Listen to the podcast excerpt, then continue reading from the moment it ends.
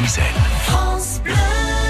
Et si on parlait de plantes maintenant Et avec un druide C'est si, parmi les savoirs que les druides nous ont transmis, la connaissance des plantes figure en bonne place. Et il n'y a pas que les druides qui utilisent les plantes pour se soigner, puisque vous êtes de plus en plus nombreux à choisir la médecine douce pour les petits maux du quotidien.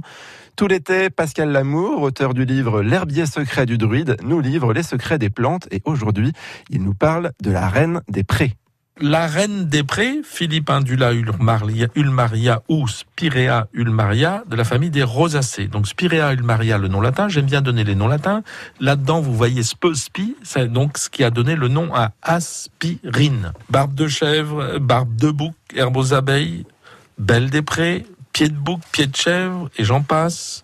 En gaulois rodarum, en breton, roanès arfouenec ou en vante la reine des prés, donc plante herbacée pérenne, qui possède une racine pivotante et de grandes feuilles ovales lait, qui peut dépasser, donc euh, la plante peut dépasser un mètre de hauteur. On, l'appelle la reine des prés d'ailleurs parce qu'elle a tendance à dépasser les autres, dit-on. Elle aime les lieux humides près des cours d'eau. Nous, on va prélever les feuilles et les sommités fleuries en début de floraison, donc en juin, en juillet.